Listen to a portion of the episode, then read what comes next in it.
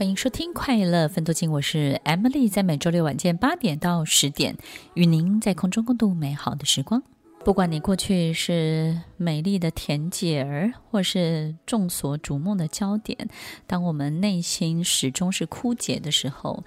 老态龙钟就会出现，我们所有的自己不喜欢的样子就会一个一个的跑出来。听众朋友，你的生命中还有火花吗？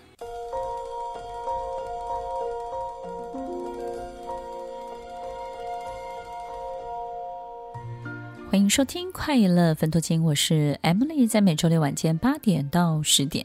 与您在空中共度美好的时光。刚刚我们的 DJ 说啊，这些迟暮的美人们呢，应该要去做一些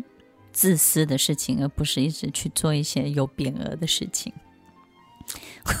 或是贞节牌坊的事情。我们发现呢，其实到了一定年纪之后，当我们觉得容貌不能够再去吸引别人或为自己带来任何的好处的时候，我们就会很希望去做一些，不管是公益的事情啊，或是别人人人称道的事情，或是别人会觉得你你很棒，给予你好多好多的分数的事情，那我们就会去行使很多的大爱，对不对？然后就是做好多能够服务别人的事情，其实这个都是很好的。但是如果我们把这些事情呢，是定义在取得别人羡慕的眼光，或是呢再次赢得别人的注目，或是希望在别人面前去营造某一些形象的时候，当我们很希望这种形象这件事情，或是得到一种尊敬，或是一种呃名声，这个 reputation 的时候。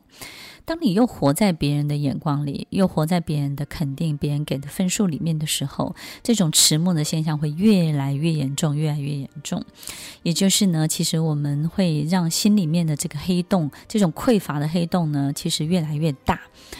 所以很多人其实去做这些事情呢，可能会想要的是得到更多的掌声，而不是只是纯粹的服务本身带给你的喜乐或者是开心。所以，听众朋友，有时候我们为什么要去做这些事情？不是这件事情好与不好，而是我们到底要取得什么，要赢得什么。那么，在这边呢，Emily 要给大家一个很好的体验跟建议，就是说，大家可以参考一下。就当我们活出了一个理想的自己的时候，真的就。不是那么需要一个理想的生活了。那这个理想的自己呢，并不是自己满意的自己，而是一种真实的自己。其实我最近在剧团里面，在大人的剧团里面，经常感受到一件事情，就是我发现呢，就是好多的大人来到剧团的时候，一开始呢是带着年纪、带着社经地位、带着他名片上的角色来到这个地方，可是呢。当所有的一切信任，所有的一切的表达，发掘自己、挖掘自己、探索自己的所有的过程开始之后，他开始去慢慢的展露一些他真实的自己的样子的时候，不管是狂野的，不管是羞涩的，不管是他自己焦虑的、恐惧、害怕、开心的，反正各各个不同的自己的样子不断不断展现出来之后，我发现这个团体里面的每一个团员都没有了年纪，很奇怪。就是说，我们第一天的时候都可以很明显的看到这种界限，但是呢，上了几次课之后，做了几次团练之后，发现呢，彼此看彼此呢，也可以说像小孩看小孩，也可以说大人看大人，也可以是角色看角色。如果它是一个飞跃杜鹃窝的课程，它就是一群疯子；如果它是一个歌舞的课程，它就是一群舞者。他们没有任何年龄的限制。当我们活在一个空间里面，去掉了年纪，去掉了所有这些时间上上的限制的时候，那个真实的自己的展现呢，会带给你非常非常大的开心。你也从此不会再有这些忧虑。觉得自己即将老去，然后我要试着挽回什么，然后我们不断的让自己留恋在过往，然后又没有办法挽留住的那种害怕跟焦虑就不会出现了。所以，听众朋友，当我们内心枯竭的时候，有没有可能我们就是没有机会让真实的自己真的可以活出来？那真实的自己到底是什么？很多听众朋友问，可能会问，真实到底是一个什么样子？听众朋友，我自己的感受就是，真实的自己就是我，我不再为了别人给我的分数、给我的掌声，或者是粉丝的数目，或者是听众，或是来宾，或者是呃客户的肯定，或是任何人的支持。你你有了这些支持，你当然也会非常的开心，非常的 appreciate。但是呢，所有一切目的都不是为了这个，而是你想做的这件事情，你非常 enjoy 的这件事情，然后你非常的快乐。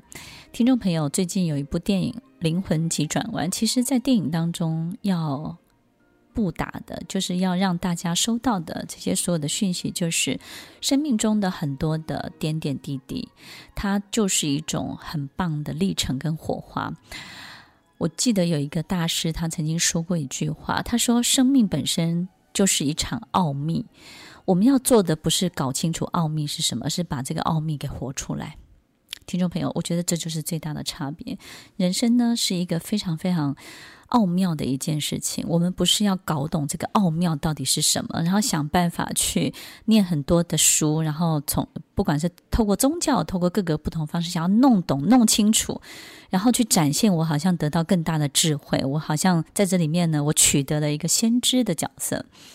听众朋友，你不用去搞懂这个奥妙奥秘是什么，你只要负责把这个奥妙跟奥秘给活出来就好了。因为生命本身会长成什么样子，每一个人都是不同的样子的。